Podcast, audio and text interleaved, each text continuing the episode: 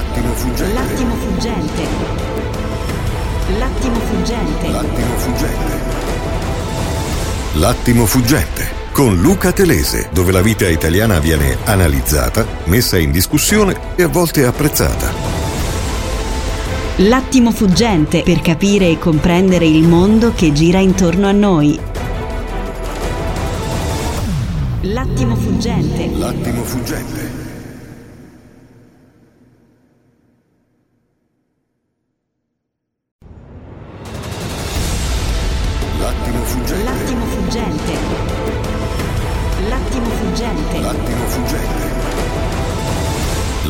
Fuggente. Con Luca Telese, dove la vita italiana viene analizzata, messa in discussione e a volte apprezzata. L'attimo fuggente per capire e comprendere il mondo che gira intorno a noi. L'attimo fuggente. L'attimo fuggente. E allora pensavate che vi lasciassimo soli in questi incandescenti giorni ferragostani e invece super puntata dell'attimo fuggente con un protagonista che ci racconta la stagione. È con noi un eh, comunicatore, vabbè, e questo sembra poco, poi un sondaggista, poi anche un autore, forse anche un regista, è con noi Luigi Crespi. Buongiorno Luigi. Eh, Buongiorno. Come ti definisci tu? Che cosa sei tu Ma nel guarda, panorama della, della società ma italiana? Ma non è che me ne frega niente dire che cosa sono. Secondo diciamo, la mia dottrina sono gli altri a definirmi. Diciamo, sono una persona cangiante che si adegua a, a tutte le situazioni. Credo che la parola che più mi possa rappresentare sia creativo. Un creativo. Fra l'altro, quest'anno, vi ricordate, ci fu una grande polemica perché eh, Crespi andò da uno di quelli che trafficavano in eh, un momento in cui erano apparsi i venditori di vaccini, lo sbugiardò, mandò in onda un suo video e fu attaccato ferocemente da questo signore, Sì, neanche ricordiamo, però ci furono due giorni di citazioni. Crespi è venuto a casa mia e con inganno mi ha chiesto quanto volevo per vendere i vaccini. Come fu che quella... mi, stavano, mi stavano vendendo due camion di vaccini quando nessuno eh, aveva ancora la possibilità di essere vaccinato. Sembra secoli fa, eh? Sembra secoli Sembra fa, sì, secoli però fa. diciamo in quel caso ha prevalso il senso civico e quindi insieme, insieme Ne a- nacque una grande puntata di Piazza Pulita. Allora, con Piazza Crespi Pulita. ci interessa fare un po' il super bilancio dell'anno, intanto Scusa, comunicativamente. Io, beh, io sono uno dei più grandi pensatori indoeuropei, eh, Ah, sì, indoeuropeo. sì. No, io sul tema indo- No, no, no, non voglio, non voglio, cioè, non ho quella megalomania perché uno dice anche l'Atlantico, no, perché quello è un altro mondo, parlano inglese, insomma, invece nel continente indoeuropeo, modestamente, sono un'autorità. Allora, dicevamo che uno dei temi, e, e Crespi, siccome è un creativo, ma è anche uno che sviscera i meccanismi della comunicazione, improvvisamente noi eh, sono messi alla berlina, eh, sono eh, pungolati, irrisi, io sono uno fra questi, però poi i Novax scopriamo che solo qualche giorno fa erano ancora 4 milioni e mezzo di italiani che non si vaccinavano. Allora ti faccio sentire un frammentino del bel litigio fra Sgarbi e Andrea Romano, e però tu poi mi dici, secondo te, come si alimenta questo mito dal punto di vista proprio comunicativo, ideologico, come è nato il mito dei Novax. Senti questa perla, pochi giorni fa eh, Vittorio Sgarbi fa un frontale con Andrea Romano a Mediaset. Oh, ha risolto eh, la verità dell'accertamento di chi l'ha fatto, perché questo è per lui una ragione di sicurezza, l'ho detto mille volte e non sono un virologo come il dottor Romano. Io mi fido ciecamente della Gismondo come mi fido di ogni scienziato che dice cose avvenute e dice una cosa che viene contraddetta da un signore che fa il politico che è convinto di saperne di più della Gismondo. Mi pare un paradosso che meriterebbe una litigata, ma non si possono fare, per cui sono con la Gismondo, No, ha detto una cosa fare, perfetta che non, che non si protegge chi è vaccinato, come è logico, ma che è altrettanto contagioso del vaccinato. Vorrei che il, il dottor Romano mi spiegasse perché questa è una bugia, è la verità. Poi io sono per il Green Pass, sono amico di Draghi, mi pare tutto bellissimo, però quello che ha detto Logismondo è perfetto e io sono ad ascoltare le persone esperte mi as- ascolto uno che conosce Caravaggio che parla Posso? di Caravaggio, non il professor Romano che parla di una cosa che non conosce, maltrattando una, una virologa illustre che ha sempre detto cose perfettamente giuste, le dette anche oggi. Scrive ogni giorno sul fatto, è una persona che ha coscienza e ha detto una cosa diversa dalla sua, che il potere di contagio del non vaccinato è identico a quello del vaccinato. Posso? Diverso è che certo. poi il vaccinato anziano si protegga e questo è giusto, io mi proteggo perché sono un uomo maturo e l'ho fatto perché ero convinto che fosse una cosa giusta, ma se io ero convinto che non lo è, avendo 12 anni, avendo 15 anni, avendo 20 anni, credo che abbia un buon diritto di dire non faccio una cosa che è inutile Posso? per vivere. Romano, eh, Romano da lei e poi voglio andare da Salini. Romano. Ma vede, guardi, io vorrei, potrei rispondere a Vittorio Sgarbi ricordandoli che per quanti mesi Vittorio Sgarbi, con totale irresponsabilità all'inizio oddio, di, quanti, oddio, di, questa pandemia, senti ha detto agli italiani che il Covid non c'era. Io me lo ricordo, ho partecipato a molti dibattiti con lui. Mai Sgarbi detto, era continua... mai posso, posso, posso ho cortesemente finire? quello che ha fatto Sgarbi, per, Conte, abbia la buona educazione di farmi finire. Ho detto, no, ti faccio guarda, io, io, non rispondo. Ho detto io non rispondo. che erano sbagliate le misure Sgarbi, di impedire alle guarda, persone di andare in me, bicicletta posso, o di fare il bagno. Sgarbi, a me, dis, a me dis, mi dispiace che... Vittorio, torniamo tra un attimo. Vittorio, torniamo tra un attimo. Andiamo un secondo da E anche noi torniamo e anche noi torniamo a Luigi Crespi perché abbiamo preso questo piccolo innesco per capire. Eh, Crespi è reduce da un bellissimo viaggio che ha fatto nella Bergamasca, ha raccontato la storia, andrà a Venezia, sarà un grande film dell'ospedale degli Alpini, quindi il più alto eh, regalo, gesto di solidarietà, un film bellissimo, si piange, ci si commuove a vedere questi alpini che diventano, come dire, un'infrastruttura della sanità. Però la prima domanda che gli faccio, allora come saltano fuori 4 4 milioni e mezzo di italiani che malgrado il bombardamento mediatico unanime di consenso poi dicono io non mi vaccino. Allora, Luca, mm, il tema ha diverse sfaccettature. Il, la prima sfaccettatura è il, è il, dato del complottismo alimentato da un, da un web che, è, che, che, è dark, anche se assolutamente visibile, eh, fatto di una marea di, eh, eh, di narrazioni eh, che molte persone bevono o che sono verosimili, alcune sono verosimili, alcune sono assurde, no? questo complottismo che ci dice che non siamo sbarcati sulla Luna, lo stesso complottismo che parla del terra. Però erano marginali normalmente, sono marginali, no? Questo, allora, il terreno di cultura è quello.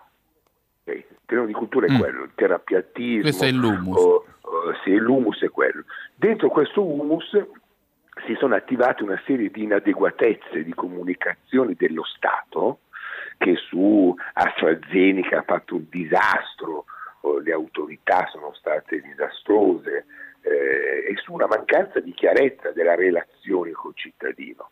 Allora, noi siamo in un paese nel quale ci hanno vietato tutto ci hanno vietato di muoverci di casa, di lavorare, di guadagnarci il pane, ci hanno vietato di avere relazioni, rapporti, di amare, passeggiare, ci hanno vietato di tutto. Non si capisce perché non ci vietino di non fare il vaccino se è così E questo è il grande mistero, hai ragione. Sì, sì. Eh no, io io, Quindi tu stai dicendo che sul, sulla base, ora me lo dici, però la prima cosa è questa, stai dicendo che sulla base di questo sostrato fisiologico endemico di un 10-5% di terrapiattisti si innesta un sentimento di ribellione per tutto quello che è accaduto durante l'anno.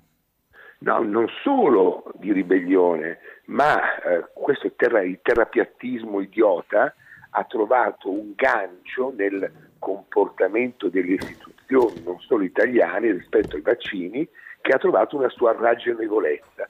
Perché ti dicono perché non te lo rendono obbligatorio?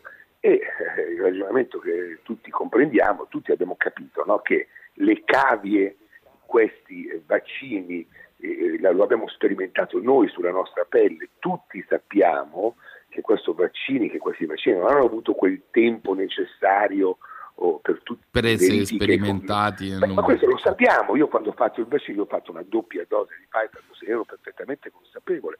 Sappiamo anche che ci sarà una, una parte di eh, persone vaccinate molto piccola che con questo vaccino ci rimetterà la pelle, gli avrà delle conseguenze, lo sappiamo, lo sappiamo perfettamente, ma qualsiasi sia il danno che produce questo vaccino è infinitamente inferiore al danno che ha prodotto il virus. Questa cosa così semplice non, ha, non, non è stata detta e nessuno Stato si è assunto la responsabilità ancora fino adesso di fare una cosa semplice, di essere responsabile del vaccino che viene iniettato. Se tu lo rendi Quindi renderlo obbligatorio. Perché non lo rendi ecco, obbligatorio? Eh, per Perché se lo rendi obbligatorio sei responsabile del vaccino e quindi delle sue conseguenze. Certo. Ecco che viene alimentato il terapiatismo che per la prima volta ha un fondamento ragionevole, credibile e dal 4% si passa a 4 milioni. La vedo così. Io allora Nicola, a Nicola Compagnone, il nostro Deus Ex Machina, chiedo di far sentire a Luigi Crespi un frammento di quei sette minuti, l'aggressione incredibile a Saverio Tommasi, giornalista di fanpage. Non so se l'hai sentita, Luigi, che è avvenuta no. nella piazza dove lui era andato a girare un servizio. Secondo me la forza, la foga di come viene incalzato è un documento straordinario ci dice che quella minoranza di cui parlava Crespi è diventata una minoranza di massa e anche molto aggressiva. Un frammento. Testa di cazzo! Puzza di merda! Puzzi di merda! Non mi toccare! Puzzi di merda! Il giornalista di fanpage sta semplicemente camminando. Vai a fanculo, vai, testa di cazzo! Smettila! Smettila! Sei Saverio Tommasi! Sei Saverio Tommasi! Libertà è uno degli slogan Libertà, gli insieme a No Green Pass. E la libertà la esercitano nei confronti dei giornalisti in questa maniera qua. Lasciami stare. Signora, non lo tocco, non trovo. Sei un venduto, fai schifo. Mi lasci stare. Sei un venduto. Lascia stare la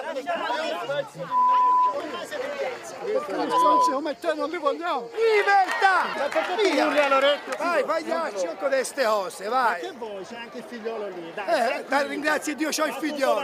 Ringrazio Dio, c'ho il figliolo, testa di cazzo. Vai via! Testa di cazzo. Mongoloide, vai! Ma che cazzo? Cose veritarie e non sarete aggressivi. Abbassa la mascherina che carnevale è finito! Abbassa la mascherina! Buffone, abbassa! C'è pure la mascherina che tu l'hai fatta. Giù la mascherina! Giù la mascherina! Perché, perché non vieni qua? Perché? Sei contro... No, perché te vieni a fare pubblicità. Ma che buona, ma che buona! Ma che buona, hai strappato la mascherina! E ora come si fa? Ma ti rendi conto? Gli strappano la mascherina dal volto. Va bene, eh, possiamo uscire, per me è ipnotico, ma devo chiedere subito a, a Luigi Crespi, che ha anche una conoscenza profonda della politica, gli senti questi toni? Sembra veramente le manifestazioni più ideologiche, forse degli anni 70, togliti la mascherina, servo venduto più avanti, c'è un signore che lo insegue con una foto a questo povero Saverio Tommasi, un cronista a cui va la nostra solidarietà, e gli dice guarda, guarda i chiodi al microscopio elettronico che ti iniettano nelle vene. Qui è, è qualcosa di più di quello che abbiamo descritto nei primi minuti di questa trasmissione, è veramente un furore ideologico che diventa, come dire, dogma. Guarda, io credo che venga alimentata una frustrazione eh, fortissima che gli italiani hanno avuto e gli effetti di un lockdown eh, che difficilmente eh, sono ancora valutabili. Quello che viene chiamato il new normal, il ritorno alla normalità, è qualcosa che noi non avremo mai più, non ci sarà mai più il mondo che abbiamo lasciato. Si, si, è aperto un nuovo mondo dove l'esasperazione... Cioè pensi che non ci sarà il ritorno fra uno o due anni? No. Cioè, quello che noi avremo forse sarà anche meglio, voglio dire, no? uh, questa sequenza di emergenze eh, che ci ha travolto, coadiuvate da uh, una paura permanente che il lockdown ha esploso fino alle massime conseguenze, che è una paura che si incrocia tra le proprie personali di morire e quelle più collettive, sociali, di rimanere senza lavoro, di perdere ogni contatto con, con le persone. È come, è, è come, se tu mettessi una persona non solo in carcere, ma la mettessi in isolamento, è la peggiore delle punizioni. Questo ha impattato sul cervello delle persone, non sappiamo ancora in che dimensioni, noi ci occupiamo solo dell'economia, ma non ci occupiamo degli, degli effetti che questa solitudine, questa paura permanente che ha attraversato tutte le società occidentali e non solo ha generato. Io so che cammino per strada e per strada non vedo lo stesso clima di prima. Poi dall'altra parte abbiamo un paese... Senti, paese senti, senti, un frammento. Lite al bar poche, poche, pochi giorni fa sui vaccini. Senti come si litiga, bellissimo, a Napoli. Certo, sto riprendendo. I vaccini li ha inventati Jenner, non Pasteur. Eh? Li ha inventati Jenner. Eh, ma lei lo conosce Montagnier? Chi è? Chi è? No, io, no, io guarda, qualche cosa ho studiato anche io. Ma Morgan chi è? Laureata in chimica e farmacologia. Mi dica la verità, lei, lei è contro i vaccini. No, quelli sperimentali di 5-6 mesi sì. Le posso dire una cosa? Le posso dire una cosa? Stanno sul topo. A voi ti dovrebbero far pagare le cure se tu mi cose le dovrebbero far pagare ma le io cure. pago già le tasse quindi che Segna tutti quanti pagano le tasse comunque non è che... io, già pago le tasse. Di, uh, ignoranti come voi. ho visto tu. morire i miei colleghi. no è lei ignorante ignorante ignorante. ignorante è il participio presente del signora ignorante è il participio presente del verbo ignorare. Io sono ignorante. e lei ignora io lei ignora perché io non sono io sto parlando con lei. Perché sei intromesso? Perché io ce l'ho con i Novax io ce l'ho con i Novax eh, eh, ti piace Gigi? È, è un documento è emblematico, questo, eh? è emblematico. Anche chi dice io ce l'ho con i Novax eh, è una posizione ideologica, no? Quindi quando sì, ho visto i miei colleghi morire, no? dal comunismo al socialismo ai Vax e Novax. Eh, devo dire che eh, visto che in gioco c'è stata la salute in questi anni, è emblematico, non c'è dubbio. Però, ripeto, secondo me occorre una, una, chiarezza, una trasparenza, una presa di posizione delle istituzioni internazionali e nazionali che aiuti. Eh, Senti, che fammi l'analisi di questo documento. Avrebbe potuto diventare, se ci fosse stato un sentimento intorno, la grande bandiera dei Sivax la convertita, quella che sul letto di morte dalla terapia intensiva, la Novax ammalata che dice ho sbagliato, senti come e dimmi perché però non è finita in tutti gli YouTube, in tutte le pagine Facebook, però senti che potenza questo documento. Salve a tutti, io sono ricoverata all'ospedale di Ribera perché ho accordo, sono stata grazie alle cure del dottore Fulminenti sto un po' meglio. Comunque volevo dire tutti, vaccinate, perché io ho sbagliato, non io ho rischiato la vita. Vaccinate, andate subito a vaccinare, ho vaccinato tutti. È bruttissimo, si sta malissimo, se si riesce a superarlo. È una cosa bruttissima. Qua tutti quelli che siamo qua lo siamo tutti senza vaccino, abbiamo sbagliato tutti, ne siamo tutti pentiti. È una cosa bruttissima. Abbiate fiducia nei vaccini, andate subito a vaccinare. Grazie. Non è diventato una bandiera questo, non è diventato mainstream questo frammento Vabbè, della no, convertita. Perché? Probabilmente perché penseranno che sia falso, ma è, è so come posso a me lascia senza parole. Vedi Luca, io già dal marzo del 20 eh, ero negli ospedali a girare film, come sai, e ho visto veramente Sì. tanta gente, tanti, Più film. tanti- ho visto veramente tanti parenti piangere disperati eh, senza neanche vedere i propri cari. Quando mi dicono che mi faccio mettere i chiodi nel cervello perché mi sono fatto vaccinare, che siamo tutti quanti lobotimizzati, siamo stati tutti quanti terrorizzati, a me vengono in mente quelle immagini e mi rispondono, che ora ti rispondono, ma quelli non sono malati di Covid, non sono morti di Covid, il Covid è un'invenzione. Purtroppo è questo virus ha attecchito su una società che non aveva più punti di riferimento e valori.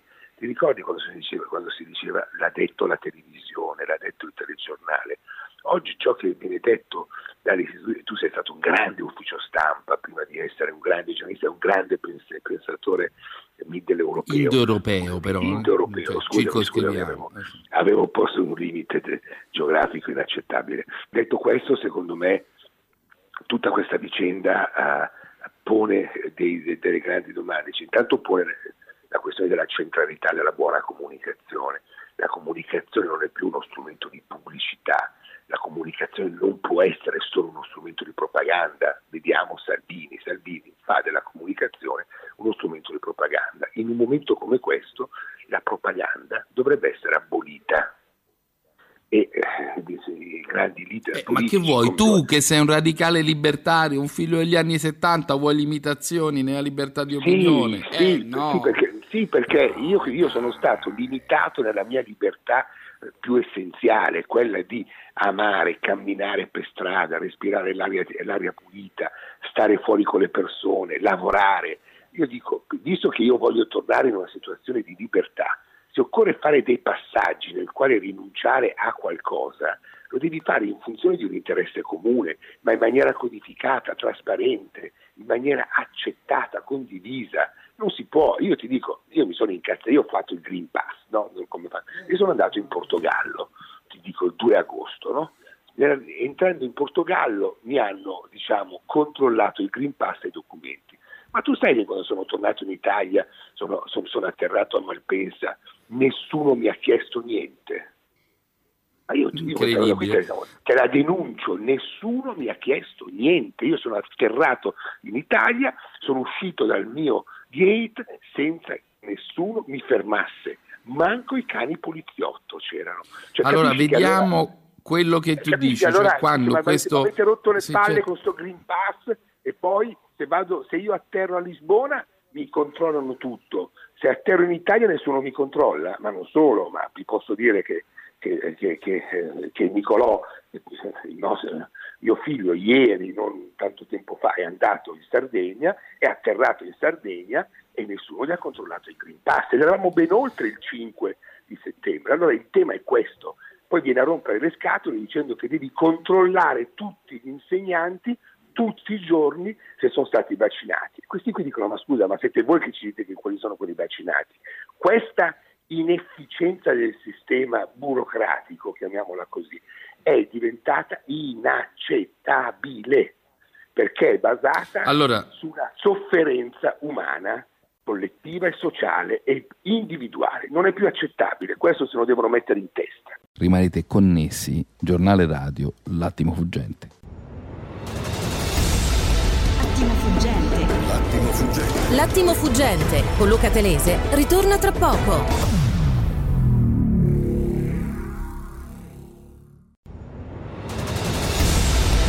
L'attimo fuggente. L'attimo fuggente. L'attimo fuggente con Luca Telese.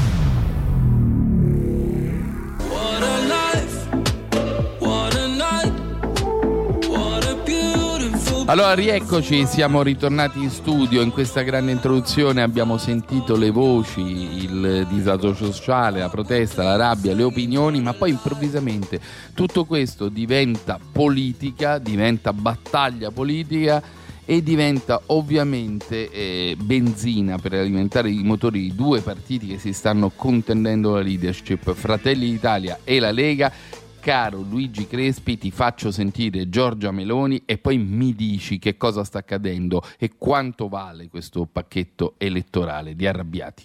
Ma io sono, diciamo, non sono favorevole all'obbligo per, uh, per, principio, credo che tra l'altro non sia il modo serio di fare una campagna vaccinale. Guardi che gli italiani sono stati molto seri, anche per esempio si dice tra i docenti, ma il 90% dei docenti in Italia è già vaccinato. Quindi perché dico mi sembra un po' un'arma di distrazione di massa? Perché in realtà la cosa più seria che si può fare per la campagna vaccinale è trasparenza, serietà nelle informazioni, questo è mancato.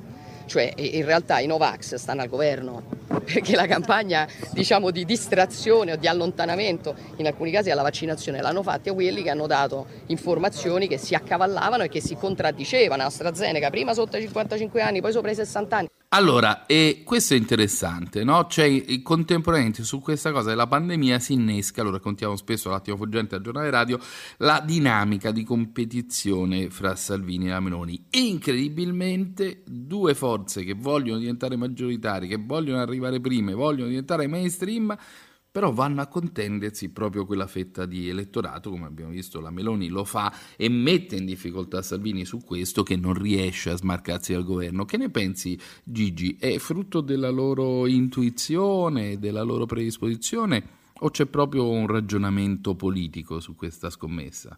Dicevo che Hai siamo sentito? di fronte al tramonto di un leader Salvini che non riesce più a interpretare la pancia del paese come ha ben interpretato in certi momenti qualche anno fa sui temi della sicurezza degli immigrati e ripete in maniera abbastanza eh, diciamo autistico oh, i vecchi slogan eh, e cerca di smarcarsi da se stesso creando semplicemente un distanziamento progressivo del suo stesso elettorato. La Meloni fa il suo, la Meloni non è una forza di governo, è una forza di opposizione e devo dire che benché io non sia un meloniano, non sia mai stato diciamo, legato a quella parte politica dal punto di vista diciamo, personale, politico, cioè lei fa un ragionamento corretto, cioè, trova le contraddizioni e le mette in campo, lo fa con una certa civiltà e infatti è diventato il primo partito italiano in tanti, in tanti, eh, in tanti sondaggi. Infatti Però è l'ultima ricerca che avete italiano- fatto, no? È l'ultima sì, ricerca, sì, rilevazione che avete fatto con la tua società, eh, racconta prima dell'estate ed è stato un po' Sì, un sì, passaggio sì, ma, non so, ma- no? ma devo dirti che quella è stata una ricerca antisegniana perché poi altri istituti, e questo poi conferma una tendenza più generale, dice che lei è diciamo, il, leader, eh, eh, il leader politico più amato, Eh, però sta molto dietro Draghi, molto dietro personaggi come Mattarella, ma molto dietro. Quindi cosa significa? Che sul piano del conflitto politico e della propaganda lei ha vinto la sua partita, è diventato il primo partito al 20-22%, ma c'è un 40-50% che non vota, che respinge completamente ogni tipo di forma elettorale e c'è un 50% che, viene, si distribuisce tra le forze politiche e l'80% sta comunque con le forze governative. Questo è il dato 70, 80, 75, quello che è. Eh, comunque una stragrande maggioranza di italiani stanno con questo governo e con le forze variegate che lo rappresentano. Quindi significa che Eh, comunque anche Meloni, che ha, che ha- che ha stravinto il derby, non ha vinto il campionato. Senti eh, Salvini che difende- è costretto a difendere Bernardo, il suo candidato, quello che poi ha detto che lui andava con la pistola in ospedale, è successo un casino. E allora qui ti introduco perché poi ti farò sentire anche Michetti il tema di questo strano meccanismo ribaltato, cioè la destra sembra in vantaggio ma poi presenta dei candidati che non sfondano. Senti Salvini che deve difendere Bernardo proprio sui vaccini. Ma gli insegnanti all'85% hanno già scelto di vaccinarsi. Quindi mi sembra che la risposta all'educazione la stia, la stia dando. Io sono contro ogni tipo di obbligo, di multa e di divieto. Gli insegnanti stanno rispondendo alla grande senza che nessuno li, li insegua o li costringa. Chi invece non si Consiglio dei Ministri. Io sono contro l'obbligo. Io non chiederò alla maestra di mia figlia quando rientra in classe se è o non è vaccinata. E hai visto, c'è anche un po' un imbarazzo perché Bernardo era partito, ha detto obblighiamo gli insegnanti e Salvini ha dovuto tirarlo per la giacca perché non riesce a tenere tutti su quelle posizioni anche nella Lega. ma è veramente eh, incredibile. Eh, lui è contro l'obbligo di fare i vaccini e non è, eh, voglio dire, è comunque stato in un governo, questo, che ha messo zone rosse e zone gialle. Cioè, è incredibile questa, questa dichiarazione. Tu capisci che poi questo uomo perde il consenso, no? Oh, non- cioè, non è, non- è- cioè, è una contraddizione in termini. no? Lui, il governo Draghi, ha eh, promulgato delle zone rosse, quindi ci ha impedito di uscire di casa in queste zone rosse. Quindi pensa qual è la libertà di movimento, una, delle libertà conquistate nel secolo scorso, importantissima, tutto quello che ne consegue, però quello che va difeso è eh, l'obbligo di non fare degli insegnanti. Ma stiamo scherzando. Cioè, È una follia, capito? Cioè? Cioè, Ma gli insegnanti, i medici sono, so- sono soggetti sociali che hanno a che fare Perché con sono i bambini malati, i bambini hanno a che fare con i nonni, ma è una follia, cioè non è accettabile cioè, una cosa del genere. Io capisco perché poi lui perda tutti questi voti, è Le opinioni ovviamente di Luigi Crespi, a cui faccio sentire anche da di voti non è opinione il grande enigma, il grande enigma del- del- diciamo, dei primi giorni di Ferragosto, le sortite di Michetti che nel duello sontuoso, regale con tutti e quattro i candidati se n'è andato e prima a tutte le domande rispondeva parlando degli antichi romani. Sentitelo perché è esilarante. Roma è un sogno, nessuna civiltà è stata pari a quella romana nella centralità del cittadino. Tutto era costruito in ragione del cittadino. Le opere dovevano essere funzionali, dovevano essere utili. Guardate quelle arcate degli acquedotti, meravigliose.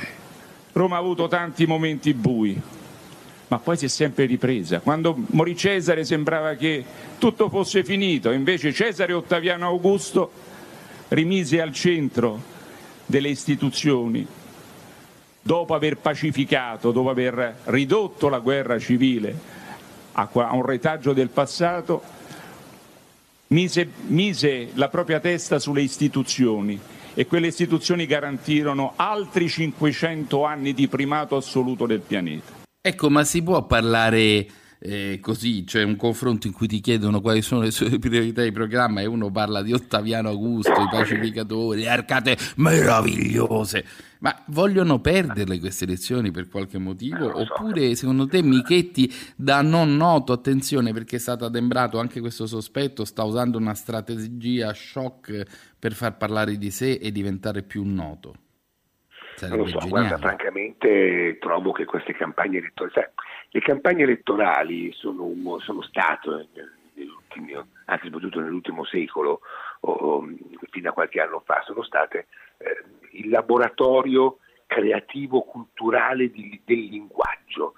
Il, gra- il, linguaggio, le forme nuove di linguaggio venivano studiate dentro le campagne elettorali. Pensa a Kennedy, a Nixon, pensa alle campagne straordinarie di, ehm, di, di Reagan eh, o, o, o di Clinton, cioè proprio modelli di linguaggio comunicativo sono stati studiati da grandi comunicatori, da grandi spindotto dentro queste campagne elettorali. Scusami se, se, mi permetto, anche in Italia ci sono state le campagne di Berlusconi come la campagna di Beltroni, cioè momenti diciamo molto alti di comunicazione. Mi fido di te con Giovanotti.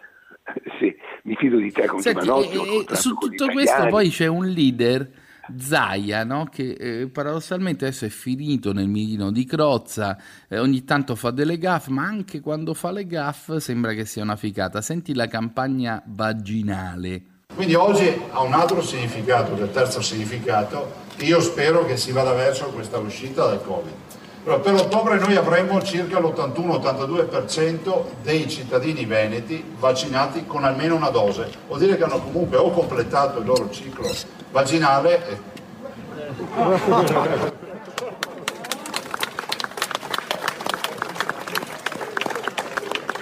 Diventerà famoso l'ospedale per questa gara. Andrete su tutte le televisioni. Vedete, lo applaudo. Eh? Luigi ha fatto veterinaria e ogni tanto mi scappa questa lingua. Cioè lo applaudono quando fa la gaff di campagna vaginale. Quindi abbiamo delle gaff che ti uccidono e delle gaff che ti sublimano. Questo è da comunicatore Magari quelle, veramente quelle che sublimano sono quelle pensate, eh, volute. Ma dici che era intenzionale? No. Ma secondo me sì, è troppo. Guarda, troppo perché chiamata. senti che cosa produce poi senti eh. che cosa produce questo, questo zaismo, senti. 52, 127, 93 e mezzo, ma che cartello è? Dovrebbe 1, non vuol dire niente. Non si sente. Accenda il microfono, eh, Presidente. Eh. Orpo. Eh. Bisogna microfono spento. Esatto, vabbè, abbiamo visto dei cartelli strani, ma non mi importa. Vabbè, queste cose a Mirko di Radio Più non succedono. Mi eh, dispiace che avevo il microfono spento, eh, però eh, Doldego Doldego. Di, aprimelo, dilgesmelo. Vabbè, dilgesmelo. Vabbè, comunque, eh, dimmi Bodin. No, cosa che intratto l'ho seduto? No, no sono, sono, sono bella razza. No, sono un'altra sono cosa. quei che, che, non mangia le vacche. Vabbè, insomma, sì. Quello che hanno inventato il Kama Sutra. Sì, esatto, vabbè. quella roba lui sopra, lei sotto. Sì. Lui di fianco, lei piegata, Rigoli nell'armadio. Vabbè, Rigoli, poverino. Mia, ti mi fai una tabea a quelle posizioni del Kama Sutra, eh? del Kasamutra? Ma, no, era giusto, era giusto. Furo Orpo, mi l'ho detto bene prima. Eh, Kamasuka. No, niente, vabbè. È geniale, no, ma questo poi produce simpatia sul politico. Cioè, il Kamasuka, Orpo, mi fai la tabella? Tu pensa all'effetto che produce su De Luca, eh, Crozza, no? Cioè, Crozza è un po' razzista perché ha fatto vincere l'elezione a De Luca e ha distrutto uno come Formigoni, capito? Quindi eh, ha un potere immenso, dovrebbe essere, diciamo, messo, dovrebbe essere regolato. Ci dovrebbe essere un garante che lo... Eh, sì, sì. Eh, dai, peschiamo Nicola, tira fuori subito, evocato da Luigi Crespi, un bel De Luca. Eh, ci vuole un Crozza De Luca. Eh beh, monumentale, monumentale. E secondo te perché funziona Crozza De Luca un po' lo danneggia però, lo rende macchietto? Adesso sì, adesso è diventato, perché De Luca è più macchietta di Crozza, no? E quindi questa gara di reminchiate alla fine poi, cioè, cioè alla fine cioè, non è quel motivo per farmi ridere. Un conto è la simpatia, un conto è la ricerca smodata uh, del, di una teatralità che francamente diventa fastidiosa.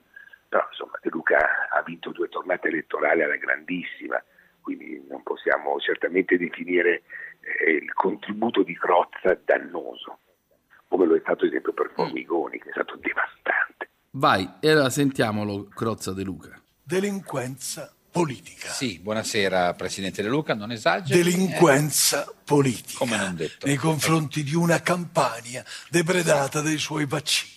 Vabbè. Tanto che siamo costretti a fare la scarpetta nelle fiale. Ah, no, adesso no. E poi immunizzare i cittadini iniettandoli la mollica di pane, ma ci rendiamo conto no, vabbè, della ma... delinquenza no, politica. Ma non, non, Ora è chiaro perché il commissario generale va in giro in mimetica per nascondere tale fratte, occultarsi nella macchia furtivo con le 200.000 dosi della campagna in parte nastrate sul petto e in parte ingoiate. Sì, può non insultare figliuolo, figliuolo lasciamo perdere. Non il grande figliuolo, eh, infatti, quel eh. grandissimo figliuolo. No, presidente... Eh? Delinquenza politica. Ah, vabbè, Cosa ma... aveva pensato? Scusa. No, no, eh, vabbè, ma, ma lei... lei pensate subito 200.000 vaccini si sono arrubati. Sì. E vabbè, qui è tutta una comunicazione, metacomunicazione, facendo la satira di De Luca che è il primo piano, poi Crozza fa anche la satira del sistema, delle fiale, facciamo la scarpetta nei vaccini e veramente eh, sarà decrittato dagli studiosi di domani. Però siccome abbiamo perso un grande intellettuale eretico, Antonio Pennacchi, voglio che Luigi Crespi, che ha conosciuto bene Berlusconi ed è l'inventore del contratto degli italiani, ci commenti questo Antonio Pennacchi, scrittore, operaio, polemista, che paragona in maniera senza rete, un po' spiazzante, Mussolini e Berlusconi.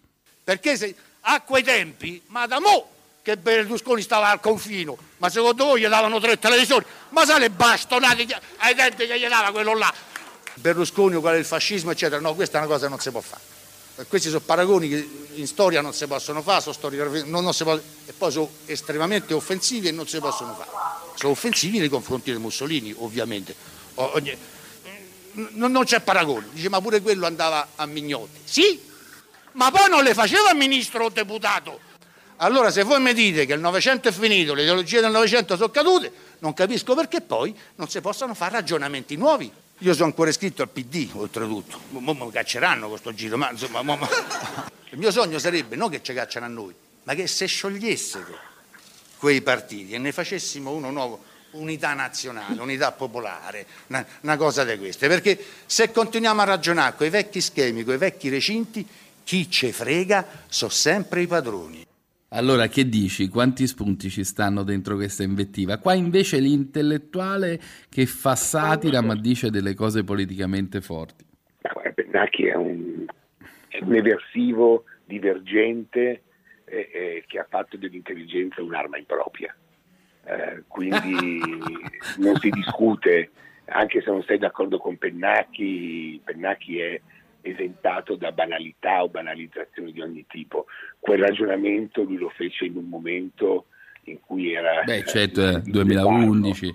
Adesso... Rubi rubacuori, Veronica Lario diceva le vergini divorate dal drago, quindi quello era il clima, no? Però era, era spiazzante esatto, esatto, perché era applaudito. Attenzione però Gigi, perché è interessante l'anastrofe, era applaudito dalla sinistra mentre esaltava contro Berlusconi Mussolini, capito? È veramente il tilt di che cosa consente la parola. Se contestualizzi quell'intervento oh, era veramente divergente, urticante è incredibile, un intellettuale una perdita veramente di quelle di cui sentiremo la mancanza senza allora, però seguendo il filo di Latina barra Vittoria, come diceva Pennacchi, autore di Canale Mussolini, il suo più grande romanzo che è tornato in cima alle vendite proprio in quest'estate, ti faccio sentire l'altro caso mediatico comunicativo. Va proprio a Latina a parlare Salvini, lo introduce il suo uomo forte nel Lazio, eh, il sottosegretario Durigon, l'ex sindacalista eh, della, mm, del sindacato di destra che ha portato dentro la Lega le forze della destra italiana. Ebbene, Durigon eh, dice una cosa apparentemente che vola via, poi diventa uno scandalo. Adesso tutta la sinistra e tutto il PD e tutti i partiti non ovviamente del centrodestra, chiedono a gran voce le sue dimissioni. Secondo te questa era una gaffa o una cosa calcolata? Te la faccio sentire. Io ti lascio la parola Matteo, questo è un popolo davvero che nasce con origine, con una storia di coloni, di, di veneti, i miei avi erano veneti, friulani, abbiamo visitato anche poco fa mentre venivamo un ristorante, il Focolare, facciamo un po' di pubblicità che, che, rispecchia proprio le tradizioni, ecco, questa è la storia di Latina e la storia che qualcuno ha voluto anche cancellare con quel cambio di nome a quel nostro parco che deve tornare a essere quel parco Mussolini che è sempre stato, ecco, noi su questo, su questo ci siamo e vogliamo andare avanti. Matteo, la parola a te, grazie. Intanto è la cosa bella dei media, Crespi queste cose le studia, cioè è, è, la parola che sfugge che diventa dibattito politico di quattro giorni, ma poi secondo te lui l'aveva messo nel conto o gli è proprio scappata? Ma no, ma questo è, è quel, ter- quel, terreno di cultura nel quale eh, non si ha il senso della misura, il senso della storia, eh, dove se la raccontano o se la contano tra di loro o chiedere di, eh, perché diciamo tutta che quel che quel, che, quel, che, quel, che quel, giardino oggi si chiama Falcone Borsellino, quindi lui ha chiesto di togliere il nome di Falcone Borsellino di dare, dare quello di Mussolini. È una puttanata di dimensioni incredibili, paragonabile solo a quella di Michiché che qualche anno fa chiese di eh, togliere il nome eh, all'aeroporto Falcone perché ricordava uh, una, una, tragedia di quel paese, ma quel paese si è eh, costruito intorno a quella tragedia. In quella tragedia ha trovato la sua identità, la sua capacità di rialzarsi, cioè intitolare un giardino a Mussolini significa non avere senso della storia, della misura, non avere equilibrio, essere veramente un cialtrone, eh, un tribuno da quattro soldi, scusami se te lo dico, te lo dico da nipote di un partigiano, cioè certa gente non solo dovrebbe dimettersi ma dovrebbe fare, proprio, fare, dovresti mandare a un corso di recupero di storia, cioè prendi, vai da Pennacchi, dalle cose che fosse di quelle parti, fai un bel recupero della storia e della cultura perché francamente non è accettabile una roba del genere. Bene, questi sono i pareri riventi di Crespi, abbiamo navigato sulla cronaca, siamo entrati nella storia profonda di questo paese, ogni volta che gratti sotto si arriva al fascismo, che è un po' l'autobiografia della nazione, diceva Gobetti e allora io ti faccio sentire però una cosa apparentemente lontana e chiudiamo su questa grande visione, no? le utopie negative, la distopia e apparte- apparentemente lo prendiamo da lontano. È uscito un disco bellissimo di Prince, un inedito, pensate siamo nel 2021, era registrato dieci anni fa, Prince lo registra nel eh, garage di casa sua, è veramente un, eh, un, disco che era rimasto sommerso e, e, è un disco molto bello, ma la cosa che colpisce è che Prince rifiuta di pubblicarlo, oppure la sua casa discografica, questa è la cosa più importante, rifiuta di pubblicarlo perché lo considera troppo negativo. In questo disco Prince dice che eh, sono i social il nuovo grande fratello e gli dicono non lo puoi dire, non puoi andare contro il senso comune, quindi deve morire, come sapete, anche per le droghe e poi dopo il business prevale su tutto questo disco salta fuori.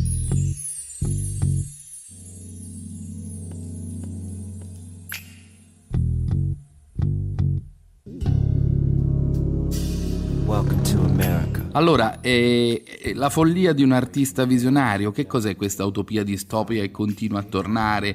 Eh, la Meloni cita Orwell, Cacciari e Agamben fanno gli appelli dicendo che siamo a un passo alla dittatura, i Novax usano Mussolini, sono di destra ma usano Mussolini contro i Sivax e il governo. Che cos'è questo sconvolgimento che stiamo assistendo? Facciamo un gran finale, tu sei anche un grande intellettuale, non indoeuropeo ma probabilmente eh, così lombardo, ecco però voglio da te un pensiero alto che dimostra il tuo salto potenziale di visione.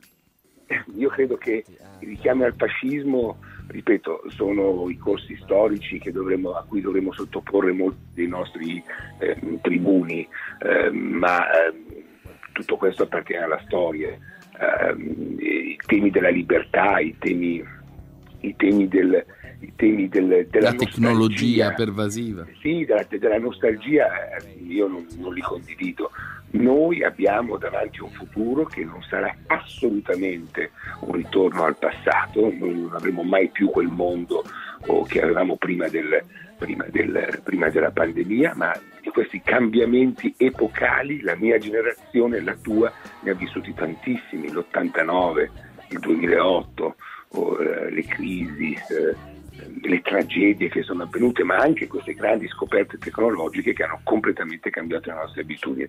Noi siamo una generazione, quella nostra, quella successiva, quella precedente, gli uomini di questa epoca sono uomini capaci di cambiare e io resto un impagabile, impagabile ottimista eh, e spero che la civiltà che ci aspetterà sia una civiltà non più basata sul valore, ma basata sui valori Beh, bellissimo. Allora, Luigi Crespi, comunicatore creativo, analista politico, in fondo abbiamo giocato, abbiamo giocato in questa giornata di Ferragostana, però vi abbiamo voluto regalare qualcosa di più, un contenuto speciale, una chiave per entrare nei nuovi tempi. Quindi alla fine del tunnel c'è una nuova libertà o c'è un nuovo grande fratello? Tu sei ottimista? Sì, io sono ottimista, io credo che eh, il senso della libertà l'abbiamo acquisita in quei giorni in cui eravamo oh, in lockdown, abbiamo capito cos'è la libertà. La libertà non è non vaccinarsi, la libertà è avere, eh, avere cessato la propria esistenza, eh, la libertà è avere la possibilità di costruire una nuova e paradossalmente migliore, capace di affrontare tutte le, le sfide della modernità dal, dal clima, vedi cosa succede in questi giorni, alla qualità del, della vita dei più deboli, dei più fragili. Questa per me è una via nuova, una, via, una, nuova, una nuova, epoca nella quale, eh, nella quale, ti ripeto, i valori saranno un fattore distintivo o, o anche in politica. Io credo che ritornerà, ritornerà prestissimo la competenza, eh, le capacità, ecco, questo è interessante. Chiudiamo allora con le note, usciamo da Prince, chiudiamo con le note che chiudono sempre questo programma. Il What a Life dell'ex cantante degli Oasis, no? Il Gallagher che ci carica, ci dà il senso della prospettiva, drum, accordi che ci portano nel futuro. E Crespi dove sarà domani? Che cosa farà? Ah, sarò in cammino come sempre.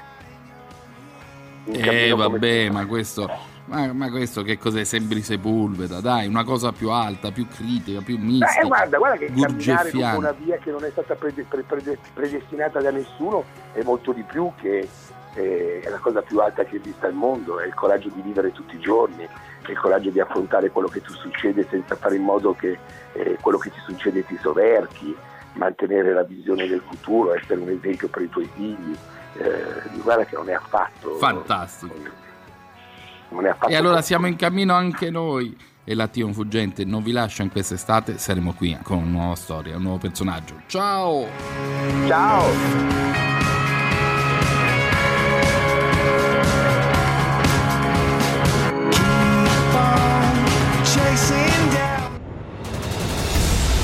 L'attimo fuggente. L'attimo fuggente con Luca Telese